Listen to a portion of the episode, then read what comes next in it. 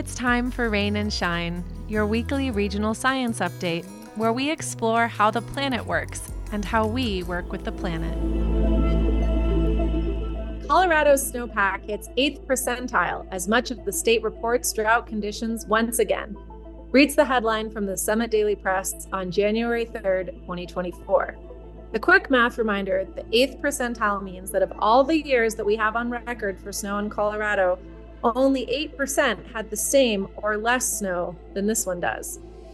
Throughout the state of Colorado, snowpack is at 63% of average. Though Colorado was briefly drought free in July for the first time since 2019, drought has returned to more than half the state. Throughout Colorado, precipitation remained at or below normal in 2023. Southwest Colorado is experiencing the worst drought conditions, ranging from moderate to severe drought while abnormally dry conditions have crept into the northwest part of the state and down into Summit and Grand counties. If we zoom out, though, Colorado's low snow is actually not as bad as it is in other places. In Idaho and Nevada, snowpack is about 50 to 60% of normal, while snowpack conditions in California's Sierra Nevada mountains are only 20 to 30% of normal. Zoom out a little bit more, and we see that while weather is always variable, changes in the averages of weather patterns, what we call climate, are influencing this low snow state throughout the United States. In particular, the New York Times reported last week that warmer weather is dumping more precipitation as rain instead of snow, and that despite El Nino conditions that traditionally bring moisture, the unusually warm weather in December meant that precipitation was more likely to fall as rain than as snow. That 25% snowpack figure in California is the lowest in more than a decade. Last year, on January 1st, according to UC Berkeley's Central Sierra Snow Lab, there were 100 inches of snow compared with 32 that there are this year. So, why does all of this matter? Well, with the changing climate, water conditions can also change rapidly, affecting everyone from ski area operators to water managers and every farm and ranch and city and tribe that gets water off of the Colorado River, even to the federal budget and private insurance companies. This link of warmer temperatures, both on land and in the oceans, leading to less snow, even in El Nino years, squares, at least in part, with a NOAA forecast that was released this fall which looked at the combination of a strong El Nino in the tropical Pacific and record high global ocean temperatures.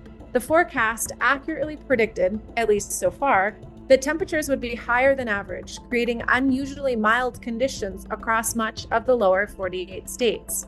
On January 9th, the Wall Street Journal ran a story stating that record global temperatures, which spawned heavy rainfall, disastrous floods, and raging wildfires in 2023, will likely continue in 2024. According to the European Union's Copernicus Climate Change Service, 2023 was the hottest year since record keeping began in the mid 1800s.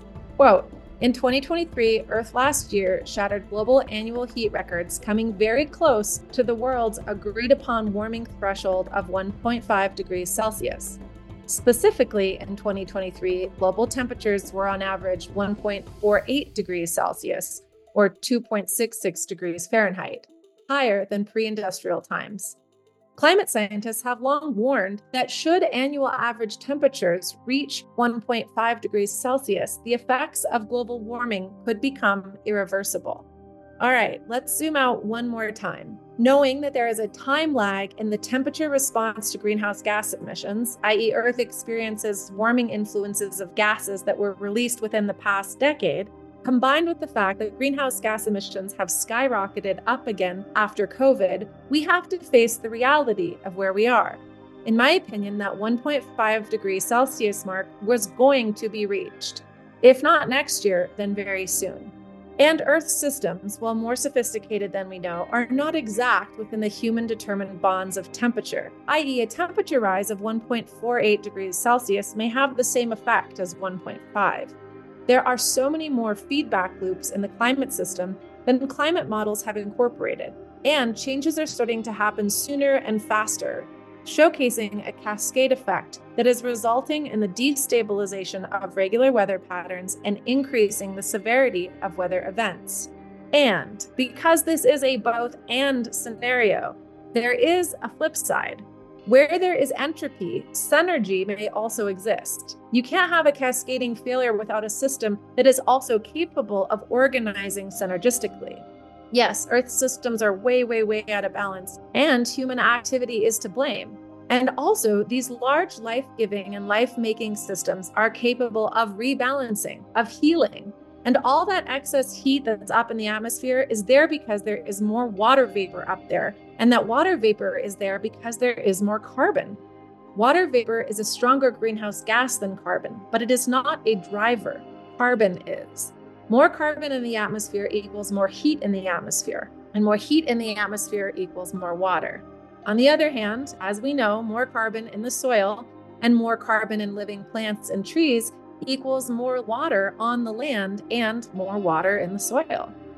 More water in the land and in the soil creates cooler surface temperatures, and more water in the bodies of trees that create shade and evapotranspiration also helps cool things down there is a vast and increasingly empty sink in the soil that is waiting to hold a lot more carbon and a lot more water. And we as humans, through our cultivation and stewardship of farms, ranches, forests, wetlands, and urban ecosystems, are the ones who can put it there. You've been listening to Rain and Shine, a production of the Learning Council, produced by Corey Stanton and written and narrated by me, Calla Rose Ostrander. To submit your nature and science questions, email us at rainshineweekly at gmail.com or visit our Facebook page. And thanks for listening.